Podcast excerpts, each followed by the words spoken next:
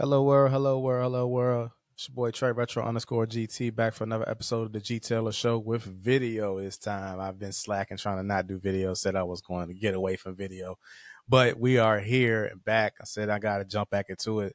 Somehow I've seen that my uh, YouTube channel, Refresh Virginia, has jumped up to 89 subscribers. So shout out to everybody that subscribed to the YouTube channel and um all my former subscribers. I do apologize that I ain't been putting content up there. So uh, I need to get back to that um anyways i'm i'm still trying to figure out my schedule and what my my life is going to look like throughout the the weeks and stuff like that as i'm teaching and transitioning my private practice. Um and then also my personal life my family life things like that. So i'm just kind of still kind of making sure that everything is you know moving well. But also too like you know i know my october is going to be super busy so i don't want to get into a habit or a routine and not be able to put out content and a good schedule. But either way, man, back for another episode today. Just released one episode last earlier this week, actually. Matter of fact, on my podcast, the G Taylor Show, on Apple Podcast, Spotify, all your digital streaming platforms. We talked about um I talked about my journey to public speaking and writing and how much I hated it, excuse me, throughout school and you know how to learn to build up the skills to do so and then also like the teachers and professors that helped me along the way and so i talked about that. So you make sure you want to go ahead and um, listen to that. Like share subscribe to the podcast as well. Subscribe to the youtube page um, and then you can comment on it. Let me know what you think about that. I should have probably did a video. I was thinking about doing a video for that and just was like man you know what? I'm gonna just kind of let it go um, you know what i'm saying um, I know we're a little bit late, but rest in peace to the homie Kobe Bryant. Um, his birthday was not too long ago. What last week, I believe. So shout out to Kobe, Mamba mentality. Uh, we definitely miss you down here, brother, um, as well. So man, there's a lot of stuff going on, man. But you know, one of the things that I wanted to talk about today, and it's it probably comes up a lot when I'm doing speaking engagements um, or working with people in the community and talking about mental health, uh, is is how does one engage their their their man, their husband, their brother, their son, uh, their the boyfriend, their uncle, their dad? How do they engage them, those black men, into therapy, right? And I've talked about this in brief manner because I've kind of been chronicling my journey in private practice and other things that I've dealt with personally. And so you know, one of the things that I always give out is resource to my book, Refresh the Journey to Find Peace, which is a self help memoir and talks about the different challenges I face as a black man. Um, personally, that what I've dealt with from a grief and loss perspective, dealing with depression, suicidal thoughts, um, my faith, you know, things like that. And, and, and, and I probably need to do an episode about faith again, but dealing with that and how I had to overcome these things, um, going forward in my life. And so, uh, one of the things that you know, I give that out because a lot of times people can relate to that first. So a lot of people add look for these these these solutions and these this quick one big answer to solve that question or that problem. And at, at, first, you know, initially when I got into this space of advocacy and, and education and awareness around mental health, especially for the black community, but especially for black men, I wanted to be able to give that firm solution in three points or a couple points that one overarching theme to help you know loved ones mainly it usually be women but it could be anybody else to help their their men right? Their black men get engaged with therapy or get some form of help and treatment and so that's the reason i'm kind of mm, the way i worded this episode is for a reason um because it might go past just therapy We're just talking about getting on a healing path getting on the journey to you know heal and get some help right? And we help can be subjective in a sense, right? And so as it was was a point where I wanted to give those points out, where I wanted to give that one overarching theme, right? But I realized even with my work that I do, and then just kind of being in the space of the field that I am, and just kind of being around guys, you know, twenty four seven, being a black man, you know, I started to talk to, I started to not give that answer and that solution, that approach, right? This generalistic answer, this three point question. Let's let's tell me what's the context first. Because what would happen was that I would give an answer, then the person would kind of respond back, "Oh, well, I did this, or I tried that, and I did this," and it comes off more so as I don't know um, what else to do I just need to do something to make me feel like I helped. Right. And that's a lot of people's MO sometimes. It's like, it's not so much about getting you to help. It's the fact that I want to feel like I gave you something. I, I tried, I helped. And that to me is enough. Right. And we're to talk about that coming out here soon uh, with episode I did with my homie Juice up in DC on his um Get Home Safe platform, talking about you know suicide prevention and what help looks like. Is it help that you're genuinely caring about that person and you continue to help and support that person throughout that process and through that that healing journey, or are you just seeking some helpful solutions for the time being so you don't have to feel like you're liable or guilty due to what that person is going through at that certain moment of time, right? And so we have to play with those dynamics too, because sometimes people just want to have a solution or provide a solution to a problem to say that they helped versus going through the process of what that looks like for that person. Because it's not just one all fixed, one size fits all approach. It's not just one thing's going to help that person. So that's one, right? But then I, I provided context because, you know, I, I need context because I need context before I'm just going to throw out an opinion that's just kind of something that as professionals, I think we need to practice better anyway, is because, you know, a lot of people want one solution or one size fits all approaches to these problems, which are super complex or have different layers that that, that one answer is not going to solve it all. And then as clinicians or professionals, we are looked at looked at as the experts and whatever we say, people are going to take that to, to heart and so if it doesn't work, that can come back on us as well. So I, I, try to get context and I try to give best practices that make sense and is feasible for that person. Um, before I and just making a blanket generalization. And even if I do, a lot of times those answers come back void. Like, you know, well, I did this, I tried this. You know what I'm saying? It's like, okay, well, one of the things that comes up, right, so when I go through all of that and ask those questions, you know, uh, sometimes and people don't like listening, like hearing this, which kind of goes back to the initial point. You might have to leave that person, leave that that guy alone. Stop pressuring, stop pushing on that guy to go get help or to go seek out therapy or whatever it might be if they're not ready to change. Maybe they're not ready to go, right? And and you have to respect that. It's one of the biggest things we talk about in our discipline is understanding the stages of change and if the client or person is ready to change. If they're not ready to change, there's nothing much you can do. But I feel like when we see people crashing and burning, or we feel like we see people spiraling, we get alarmed and we want to help and change, but it's not really looking at the full aspect of what that person, how much it takes for that person to change, how much vulnerability it takes for that man to even step into that space, right? To to go get the take the effort to do so and also break out the comforts or the norms of things of how he's been doing things all of his life. And and, and that kind of brings me to another point when it's not just as simple as go to therapy but um, black man it's not that that simple. Why is it not that simple? Well because one go to therapy black man. Okay you asking a, a guy who has not you know maybe is learn different coping mechanisms, learn how to deal with life ills, learn how to deal with their emotions in this way that's been comfortable to them for X number of years. We already talked about they might not be ready for change. They might not see it as a problem, so they have to acknowledge the problem. But then also, if if if I want to go to see somebody that looks like me, hey, it's a shortage. It's about four percent of therapists that are black. Less than that are black men, right? And so the time frame for us to take, you know, to even make a fully licensed therapist is about seven to 10 years at this point. Right.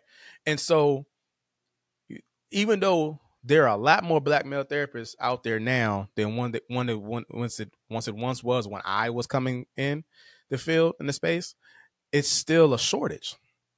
And it's still a shortage of mental health professionals in general, right? And so when we start talking about that, um, we have to make sure that you know it's not as simple as go to black go therapy, black man. Now, yes, do you do have resources. Absolutely. Like you have the EAP program, if you're working, you got a job, cool. You have community service boards or nonprofit groups that give out free therapy sessions. Yes, cool. You have independent outpatient providers, cool. You have mental health and tech that's working out, cool. So we do have a lot more options out there. We set self-help books, podcasts, um, coaching, you know, all these other avenues that can, you know, expand upon the healing journey, expand upon just therapy. But again, vulnerability, um, comfort zones, uh, acknowledgement, right? And and and acknowledging that there is a problem, acknowledging that there is something that needs to be changed, right? Shame, guilt, uh, feeling like this stuff is a weakness, right? I tell the story all the time when my clients come into session, and I tell them all the time, I say, look, you know, and even when I do speaking engagement, I talk to men about going to therapy and things like that. what happens is what I'll tell them my, my situation about how me, the mental health professional, the therapist, the person that educates and awareness, had super high anxiety going into a therapist's office to get his own therapy. So me, the therapist and mental health professional, had so much anxiety going to see a, my own therapist. It's normal. It's going to be like that, but it should not be a hindrance, right? To stop you from fulfilling that journey. But again, I knew I, I started therapy in 2019. I ended up finishing probably around this year. Um, graduated out of therapy. I'm on maintenance if I need it, is as needed. You know what I'm saying? I'm there. But I should have been in therapy probably in 2010. I'm probably 10 years behind when I should have been in therapy. Right. So those are I, I I sit here and think about man, what I could have accomplished or what I would have how much time and energy I would have saved heartache, pain, struggle if I had just started therapy back in 2010, 2011, right? 2012. And so, you know, with that being said, right, you, it, there is some stuff that when it comes along with dragging your feet, where, you know, you dragging your feet, knowing you probably needed therapy a long time ago, and then it man, and then it finally clicks that you need to go talk to somebody, but that might be too late dealing with the relationships that you might have, um, for me, it was like my my my my I wouldn't say my marriage was suffering, but I was becoming a different person as a husband. I was becoming a different person as a dad. Um, and I was lashing out, and then I would have these moments, and you know, so it starts to affect other people around me, my loved ones, and things like that. And I would say, dang, if I had started a long time ago, you know, maybe things have been changed. But again, it, I had to get to that point to say, okay, something is up something is wrong. I need to go address it. Right. And unfortunately, I had to go through a series of tough moments in my life to really realize that. And that, to me, it was a lot of death, right? Death and loss, a lot of grief and loss, compiled on over other old issues such as my my parents' divorce, my own personal feelings, stress, things like that, right? And so it sucks, but and do I wish that you know maybe I should have I wish I would have done it earlier, sure, right? But I didn't. And but it still doesn't stop my journey from where I'm going. But maybe I could have curtailed a lot of it prior. So when people ask me, how do I motivate them to get into sessions? How do I motivate them to get into, you know, treatment or things like that? You can't force nobody to do anything they don't want to do. Period. And it's not like we have a functional thriving mental health system. And I know it's scary because the numbers and statistics right now for black men and black boys, uh, the suicide rates are high. And they've been this way for quite some time. But again, the mental health system doesn't see it as a crisis. I think the black community sees it as a crisis, but the mental health system doesn't see it as a, a crisis because I don't feel I feel like if they did, they would be doing more to address it. Right. And so you know, you can't. It's unfortunate, but you can't force anybody to get help that they don't deserve, unless there's we talking about something else, which comes into voluntary commitments and things like that. But I, I just I, I tell people like you have to be patient with that person. You have to be able to support that person, and it can't just be about your feelings in that moment. Because not because you want them to get better, they have to want to get better for themselves. Now, granted, the other piece, and I did a training on this, is how do we engage black men in therapy? And if the full training, you're gonna have to if you want that, you have to reach out to me and set that up for your agency, community group, um, church, whatever. We can talk about that, or you know, because the first one I did was with a um a mental health agency, talking about how do we engage Black men in therapy and, and talking about different interventions. I personally believe that one of the best models to start helping guys is one of the things you can find a group, right? Support group it could be any type of group. I don't I don't care what type of group it is. There has to be some camaraderie, right? Somewhere to help start supporting and engaging. I think that's a perfect place to start sometimes, especially if if you can't get that person or they don't want to go to therapy. The other thing when you that you tried everything you needed to do and you know what I'm saying you did whatever you need to do to make get your to get your guy into therapy or whatever. I always say put the resources, the books, the links, just sit them out there and go on about your day. Go on about your day. This and this is not this is not if somebody is you know a danger to themselves, danger to others. We're not talking about that. That is a separate occurrence. We're talking about somebody that you know probably needs some some help. Uh, Want to need to talk to somebody. They're dealing with depression, anxiety, or they're just spiraling. They're just just quality of life is just not the same. Somebody that is suicidal, homicidal, not taking care of themselves, that needs to go to a crisis level, which is different, and we can talk about that. Um, but yes, set those resources out there. Let them be there. Stop trying to force it. Right? Links, books, self help, podcasts, whatever. Set them out there. Right? And go about your day. Next, I think, is looking at are there any male support groups for black men or just in general, it could be mixed, it doesn't matter. Are there any support groups around that this person, your, your guy, your black man can go to. That could be church, that can be community, that can be um, community groups. I mean, that could be work groups, that can be uh, clinical base groups, that can be basketball groups, car groups, um, friend groups. Are there those type of groups around that is uplifting, positive, supportive, talking about certain situations that black men deal with or men deal with that is going on in your area. And nudge over there. Get that man around some other men. Because the one thing I need, I had to tell black men a lot of times about is that you are not the only one that's going through this, brother. There are countless of many people that go through what you go through, right? And and and I've seen the power of collectivism in that sense of healing. And I, watch. It's one of the reasons why I've created the Goodfellas Project, which was a safe space for Black men to hit, to to vent and heal, because I realized that as for us as men, when we get in our groups around our brothers, right? We we we we let our hair down, we let our guard down, we just you know are ourselves, and then somebody hopefully in a healthy relation, in a healthy group manner. That's why I say it got to be something that's healthy, positive, working on stuff, right? And I, I don't neglect basketball groups or car groups or something that's hobby related because a lot of times a lot of positivity comes out of that too even when we're not even trying to be intentional about maybe going following an outline or a project or a plan or whatever right and so but you want to make sure that that space is you know ultimately positive positive and healthy right so anything that's not healthy is not negative it's not going to help but something that's positive and healthy, right? Where that guy can get some support. That guy can understand that he's not alone. That guy can, you know, find out like, you know I'm saying, this is, oh, I'm, I, I deal with this. And such and such said he dealt with this this time this way, and I'm I, I thought I was the only person that dealt with that.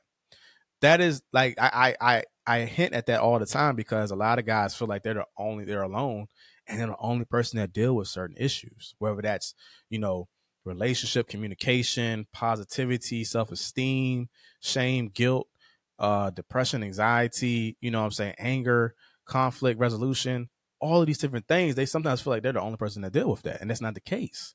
Right. And so getting into a group to show can kind of help with that.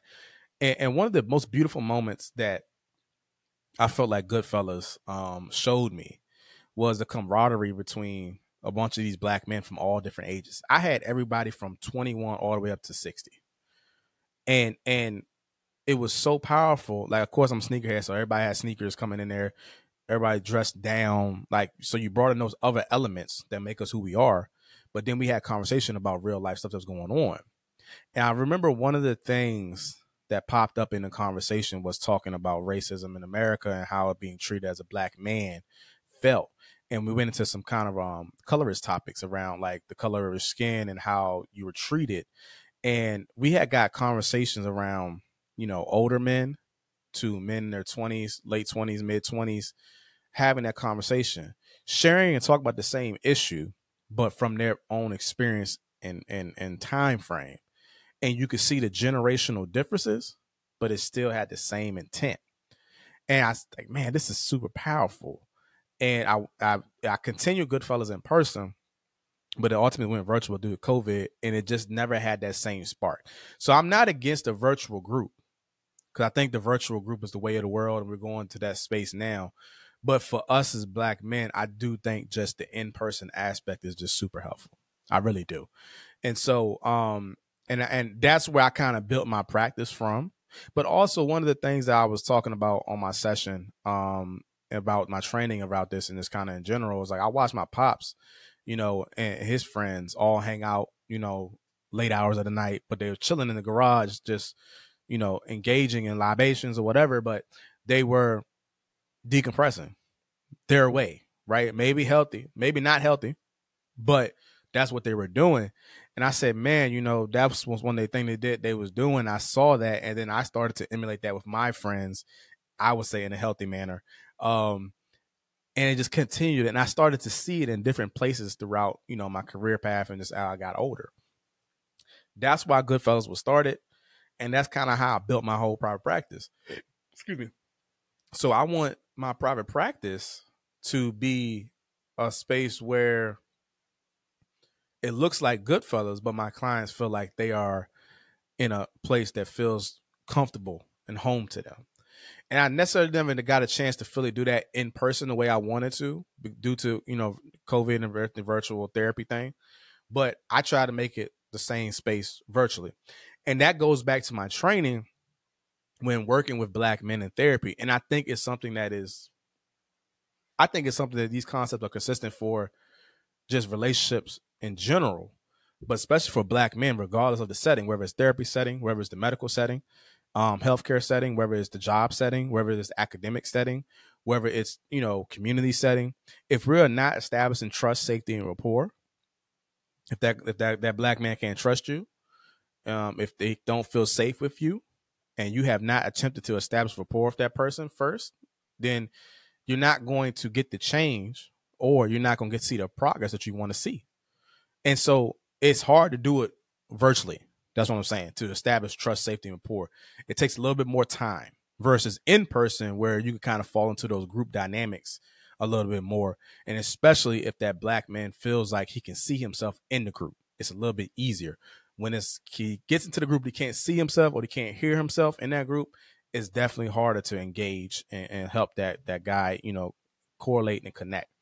But when you get to the point, if you got a group that's strictly nothing but black men and, and they're working on positive things and it's healthy, you can see more changes. You can get that trust, that safety rapport built up, and then things will move, you know. And so, but again, using those use of those concepts is consistent in everything that we do, whether it's you know the therapy room, uh, the medical room, you know the the board room at work, you know um, e- ERG groups, work groups, um, on on staff at your employer, community groups, whatever you name it. If that's not being established, or if that black man does not feel like he has trust, safety, and rapport in those spaces, then yes, he's probably going to isolate, or he might you know be a little bit more reserved um, because he don't feel safe. And for a lot of black people, in the spaces that they occupy, because they don't see a lot of themselves a lot of time, we we we isolate or we are more reserved. I'm just going to go to work and get this thing done, make sure I'm staying on my P's and Q's, make sure I get my work done and get on out of here. And then I can, once I get out here, I clock out, I can be myself again. But for us to be our authentic selves is dangerous. It's very dangerous to do that. And whatever spaces we occupy. And again, especially if we're not the majority in some of these spaces, which we are not, academic spaces, work spaces, medical spaces, things like that, it look it, it feels dangerous to be our authentic self. So for self preservation, to be safe and not be killed, whether that's killed spiritually, physically, or mentally, ah, I'm gonna go ahead and put on this facade. I'm gonna be Gary today, not Trey. I'm gonna be Trey when I get home, but I'm Gary today in this setting, right?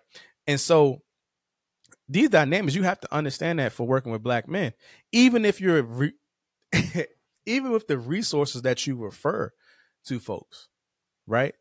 Does that does is that resource establishing trust, safety, and rapport for that black man? Right?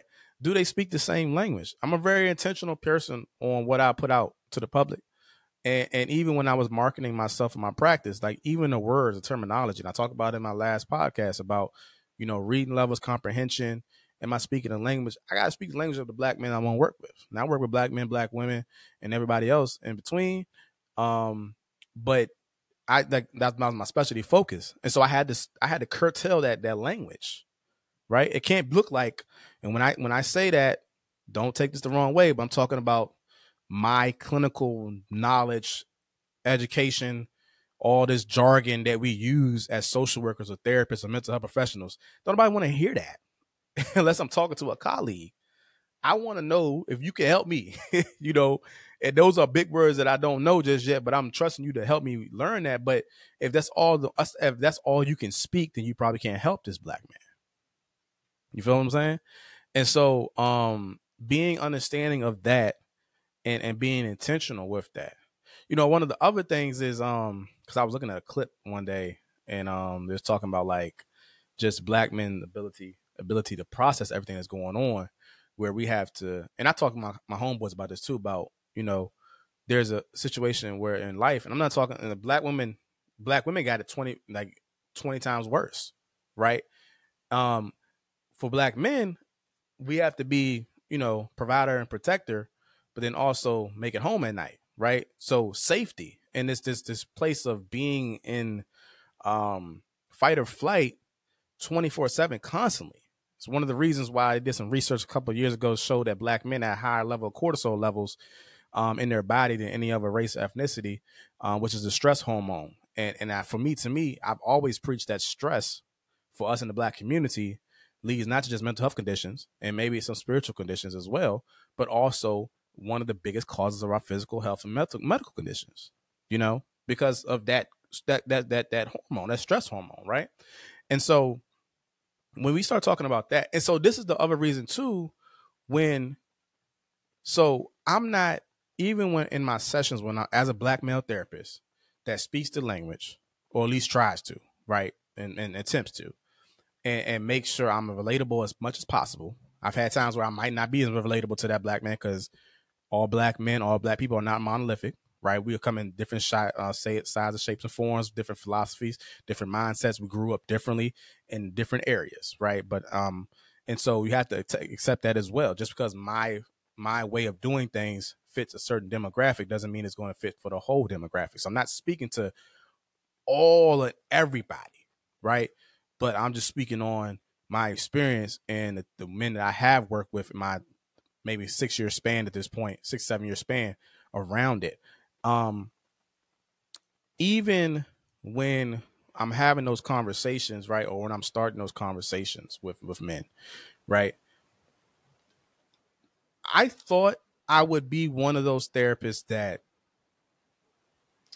would be like the tough guy in session and and and hard on you in session. I'm not talking about um just a stickler or just like super like stoic and reserved and and just really by the book. I'm not talking about that, but just for me and how I grew up and and and and being playing organized sports and dealing with coaches, you know that that that bravado that comes out where we talking about where we're maybe you know holding you to a higher standard, we're super hard and tough on you. I thought I would be that but I found myself more in a space of compassion and and and a lot more uh, I would say softness with my clients. And so some people I'm not gonna say some people, I'm gonna say that. I believe for me that works best for me and my men. It might not work best for all of my clients that work with me. And I, I'll be the first one to tell you I'm not perfect therapist for everybody. I'm not the best fit for everybody. I am going to push and hold you accountable, but I'm gonna also allow for you to make your own mistakes and make your own choices. So I could may very well tell you that that's probably not the best choice, right? But I'm not going to ultimately come out and say that in session. We're not really supposed to give advice as therapists, but it comes up sometimes in therapy. Let's be honest stop stop acting like that doesn't happen in therapy. Um, we're supposed to give a client choice. And so I will lay out the pros and cons with you. We'll go through what you feel like the best option is, the least option is, and move forward. And so sometimes how I explain it to clients is that, you know, hey, you're in the driver's seat, I'm in the passenger seat, I'm just helping you navigate this thing called life. I'm just happy to be a part of this journey and thank you for allowing me to be here, you know, with you on this journey because you didn't have to be here with me. You didn't have to be vulnerable enough for me. You didn't have to bring me along with the ride.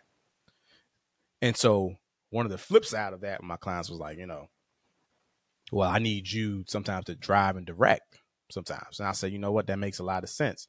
So it will be a, a nice give and take relationship where sometimes you will be the driver. You're gonna be the main driver, but I might need to hop in the driver's seat with you to kind of take some of that load off, give you a break, give you some time to reflect. And I'm really intentional about that because sometimes a lot for a lot of these black men, they don't get time. This is the only time in session to have conversation, to vent, to get stuff off. And so that sometimes goes against with traditional interventions. They might not meet the criteria for depression and anxiety, but this is 60 minutes that I think will help them or twice a week, once a week, whatever, that will allow them to work through their stress, which looks different for us as black men, right? And and and so you have to be intentional with that space and that time, right? Because not everything is a diagnosis, but it's still mental health related. So we just can't automatically just react when we think it's just a diagnosis because we should be reacting just as much from mental health side versus a mental illness side. So we can meet right in the middle. And so even with that, right? I don't do y'all yelling. I don't do a lot of um I, I do a lot of choice. Like you have the choice. What do you want to do? What do you think is the best option possible? How do you feel about that? any changes I make, any things that we shared decision making in here in, the, in, in these rooms, and I think that should be the the standard for everything going forward, regardless it's the therapy room, the medical room, the the work room, community room. It should be the standard, right? And, especially for a population who has been, I always say that has been oppressed, that has been minoritized, that has been harmed from the medical field I think mental health and therapy is still under the medical field. Just they, they kind of like to isolate as a stepbrother, but it, it's the medical model, right? At least now what therapy is, right? Harm has been done there with this generation, with this population. Same with black women. Harm has been done there. We should be looking at this in a totally different light.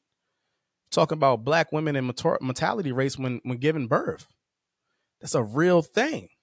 So that means your medical model needs to be, and your trauma informed model should be through the roof, different for black women when they come into that that that healthcare system. You know, and it's documented how y'all treat black women when it comes to pain tolerance, right? Same thing for black. I mean, a little bit lesser actually for black men, but it's the same kind of thought pattern around that. You know, and so if your if your your medical model, if your, your employment model is not addressing that or not sensitive to that, then yes, you're not providing a safe space for that black man to thrive, to be his authentic self. And as many times as we are, you know, having to be the provider, having to be the protector, having to put on this facade, having to be in fight or flight mode, it's no wonder why I don't want to go talk to somebody I don't know because I don't know what their intentions and motives are. Or I'm too tired to even have a conversation about this. I don't feel like repeating myself. You're not gonna tell me nothing I ain't never heard. I can't get from my homeboy.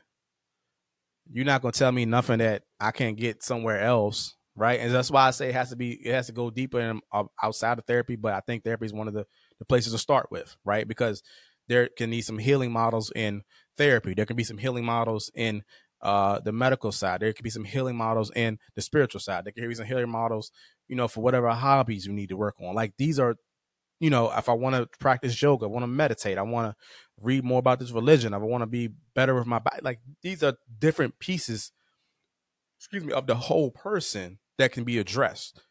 You just can start with therapy if you want to, right?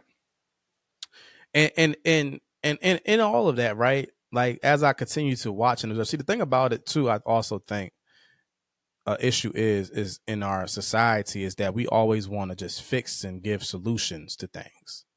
We don't want to observe, right? And observing takes time. So nobody wants to take time to observe. If we take time to observe, we can see all the nuances and things that need to be addressed and understand this is not no quick fix solution, right? But observing and seeing what's happening in these moments, right? And so as I'm talking about all of this and I'm just thinking about different things and I'm just watching how, you know, black men interact with one another, I've kind of removed myself from social media a little bit um, because it was just too much going on. There's a lot of stuff going on in my hometown and or proximity to my hometown as far as, you know, violence and, and deaths and um, just kind of concerning for me because they're young young adults or young kids, adolescents. And um just watching and observing. And it kind of takes me back to before I got licensed, where I, I brought up this conversation in supervision, where I was really adamant. I was like, man, how much does shame and guilt play a role in black men and black boys? Because we all want to be the one that's got the freshest pair of sneakers, the freshest gear. We don't want to be embarrassed. You know what I'm saying? We don't want to be the butt of somebody's joke. We get into these defense mechanisms right? And and and wherever they and then these defense mechanisms kind of develop over time into unhealthy coping mechanisms that could lead us down the wrong path. And then as I'm just sitting back, I've done my experience, I've did my work, look at myself and kind of just processing the world around me. And then I start thinking about the suicide rates again. And then I start looking at anxiety and school to prison pipeline and how you know behaviors in the classroom um where teachers don't feel like you know they when there's a disturbance or behavior in the classroom the first person they look at is the black boy or the black girl and there's no ever other element of okay well what else is going on with this child versus just he might be disturbing or why am i thinking that that's the, the, the black child is the one that's doing disturbance? It could be the white child it could be somebody else right? But why are we automatically going to that child first, right? So we talk about the implicit bias piece from teaching models and the educational models, but then also I think about the anxiety person version of this, and I was talking with my colleagues about this and my wife. Like, do you think you dealt with anxiety growing up as a kid, right, in grade school, but never really knew what it was? Because again, you gotta understand, mental health right now is pretty new a lot of this stuff coming out is more evolved. And now, since the DEI stuff came out, George Floyd, everything like that, there's been more of an emphasis on black mental health, even though we've been screaming these things for years. And so I was looking at, I was thinking about, I was like, shoot, you know, dang, I wonder how many of us dealt with an anxiety, right? But never really diagnosed it, right? We always talk about go to ADHD because that was kind of one of the biggest things that, you know, for us, for black, black boys and girls that you know you get diagnosed with back in the 90s and stuff like that because they didn't know any better but I, and then some folks go on to have you know legit ADHD and other symptoms but I'm thinking like man what about anxiety and depression at that age? And because it's a child or adolescent some stuff you can't really diagnose that early but what about it? Right? I'm not maybe it's not a disorder. Maybe it's just the stress and anxiety of it all as a symptom of to perform.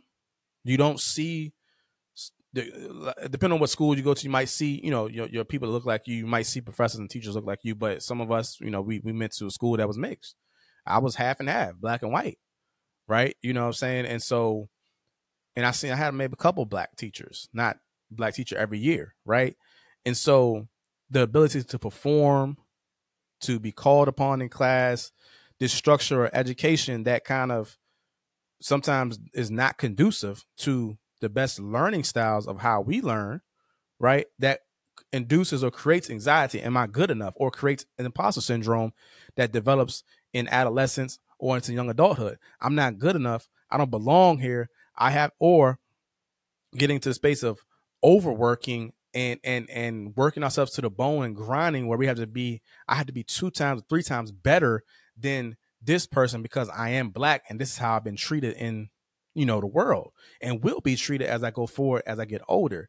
And so I, I, I look at all these dynamics and I'm like, man, we are still we have made steps and strides into black mental health, but there is still so much left to uncover and unturn over to address. Because if black boys and black girls at the education and grade school level are dealing with anxiety, and I'm gonna tell you like this, it's interesting because I did a, a um, conversation. I'm, I'm, dealing with some stuff with my own daughter. With I think I'm seeing some anxiety, but I'm just trying to monitor it. She's six. I've I've had a conversation with some um, young girls and adolescents um, for a mental health church thing, and they talked about anxiety and what it looks like and feels like for them. And it wasn't no, nothing specific, but it was mostly generic. And you know, we talked about where they felt, you know, where where they start to feel it at, and what happens when they start to having is like, okay, I get butterflies in my stomach, or I feel I get a stomach ache. I start to feel it in my shoulders, start to feel it in my hand. We start talking about that and kind of different ways on how to address it. But then I was like, man, like, well, how many other young boys and girls experience anxiety or symptoms of anxiety, and then it's something else, or then it's told to them that it's something else, or it goes undiagnosed and unchecked, and it evolves when they become you know, adolescents or young adults into something else, right? Whether that be imposter syndrome, lack of lack of confidence, lack of self esteem, depression, um, ADHD, you know, all these other things that it can involve in. Are we really looking, taking the time to observe long term? And I know some people out there are doing research around this. So shout out to all of y'all. I know some dope people out there doing that, but we need more of it. We need more of it because then what's going to happen is that is going to help with the interventions, the evidence based interventions that we utilize going forward with black men or black women in these therapy spaces. And it is also going to give alternative interventions that needed that that are needed in these spaces as well. It might not just be talk therapy, even though I love talk therapy and I think it's a, a great intervention to use for men because a lot of times they don't talk. But you know what I'm saying? But I, I force that I don't force it, but we encourage the talking and then they get to a point where they they talking and they don't stop talking, right? Because they're comfortable, they're safe, right?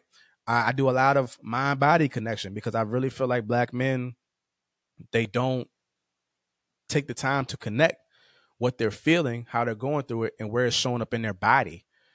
And I, I tell them like, yo, whatever you're dealing with, going with, take inventory. Where is it showing up in your body? It's going to tell you what you need to be doing or what you need to not be doing. You know what I'm saying? And then, you know, helping them connect with that mind body connection, man, is, I think is so important because just as much as the mental affects the physical, the physical affects the mental, you know, and it throws spiritual in it, it can go all over the place, you know? And so I do that, right? Which is some mindfulness, meditation, um, practices. We always do CBT because I really need to understand. I need really need guys to fully understand what they're what they're thinking, how they're thinking, how that's affecting their emotions, and how it's affecting you know their behaviors. The other thing that I've been working on really, really, really heavily is changing thought patterns around what you're feeling, saying what you're feeling versus asking for something, right? So that's not you might be asking for something, but you're calling it a feeling, right? Like we always use I'm good. I'm good, I'm good, I'm good, I'm good. And then I'm good for us and black men can mean 10,000 different things. It can mean we can ready to fight, or I'm good as in I'm, I'm okay, I'm doing well. You know what I'm saying? So it depends on tone, inflection, things like that. But I've been helping, trying to help work with men on expressing their feelings um, and their emotions more in instead of saying a concept or a need in place of the feeling and emotion. So let's just not say, well, I need more money, and let's say, okay, well, I, I need, I, I, feel like I need more money. Well, that's not a really a feeling. I need more money. you know what I'm saying? And I feel like I am, uh, I feel down or depressed or sad because I don't have enough money. Right? What is the need for that? I need more money. You know, it's like like that. So it's like trying to help them on that because a lot of times we replace needs with emotions and feelings, and that kind of comes off as you know um it, it loses conversations and pieces of that and people don't respond to the need but not the feeling so still feelings and emotions don't get accepted or validated at all because we were responding to the need. And then also too, even in that though, developing a language, an emotional vocabulary. Because again, going back to I'm good, that's not a feeling. You know what I'm saying? Even though that is a, you know, our our kind of slang way of saying how we feel, but it's not a feeling. So we have to give a lot of times when we ask you ask men to express their feelings or emotions, when I hear that all the time, they don't have the emotional vocabulary.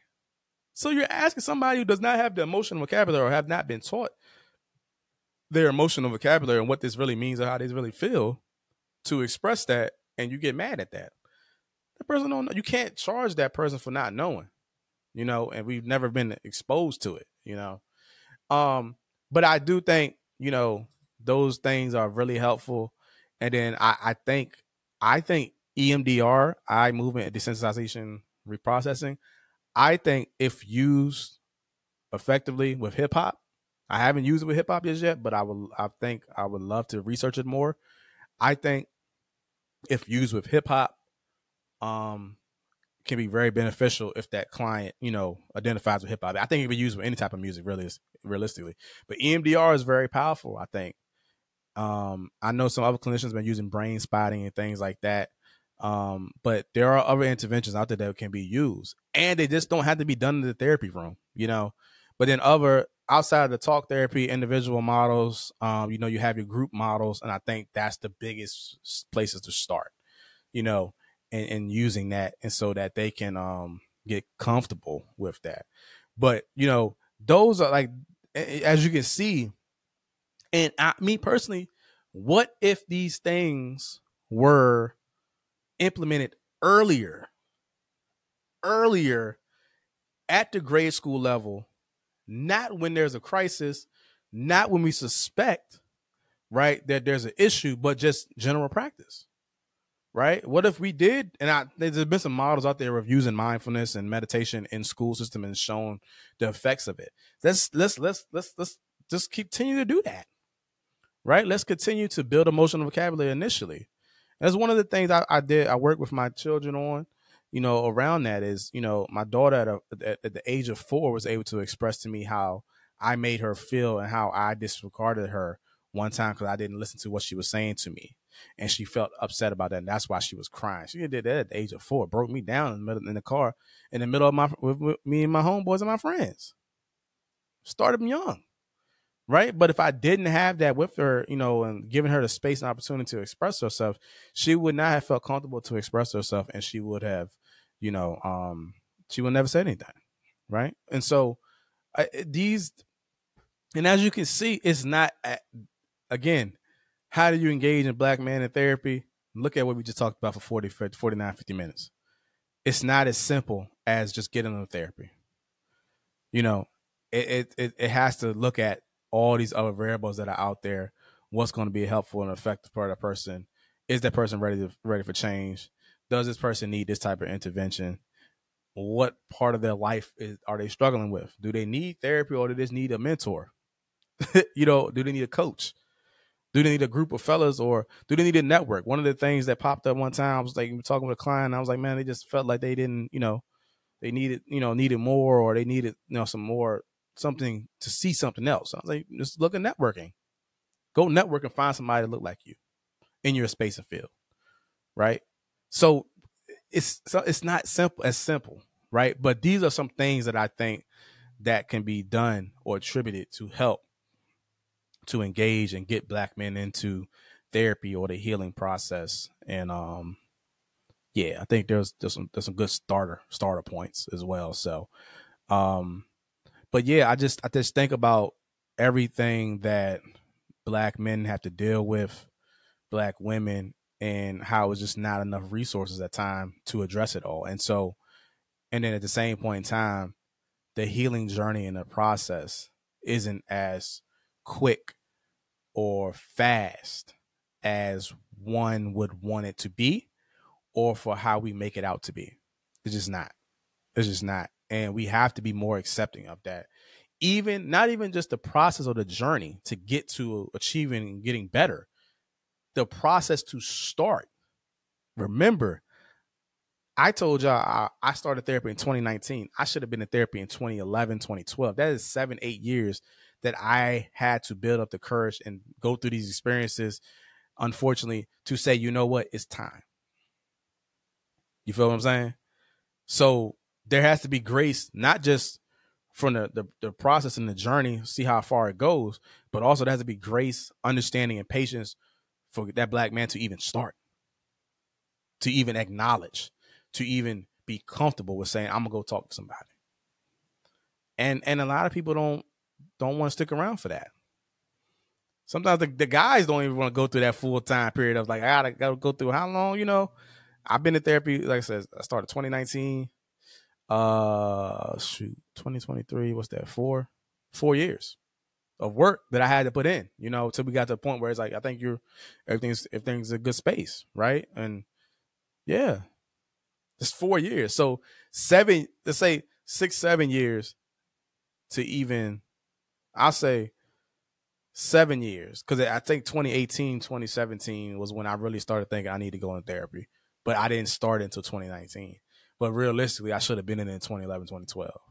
So you're talking about at least seven, eight year period to uh, get up the the courage to go and start, and then another four years to work through my stuff. 10 to 12 yeah that's the one thing i tell guys man y'all come into this session man we're not gonna go through 20 years of stuff and get it done in a year that's too much. That's too little time. Therapy is a process and a journey. And then again, is this the right space for you? Am I the right therapist? Do you need somebody else? Am I the right fit? Just because I'm a black male therapist don't mean I'm going to be the best fit for you. I might be too soft for you, realistically. You know what I'm saying? You might need a more of a push on that. But again, I don't like to push on that because I don't like to be that that hardcore therapist in session because you got enough people yelling at you. You got enough people jumping down your throat. I don't want to be that person. And to me, I think, you know, to me, I mean, I've, I've come from that era of yelling and, you know, discipline, things like that. And I felt like I needed that at some point, you know, but I don't. I feel, I feel like I need somebody to talk to me in a nice, calm voice. Because you talk to me elevated, I'm to feel away and that's not to be conducive for any type of healing process. you know what I'm saying? So, um, and this is in coaching. This is therapy. You know, this is in sports. When I say coaching, not the regular coaching of like this coaching lifestyle coaching, but this is in, this is in sports.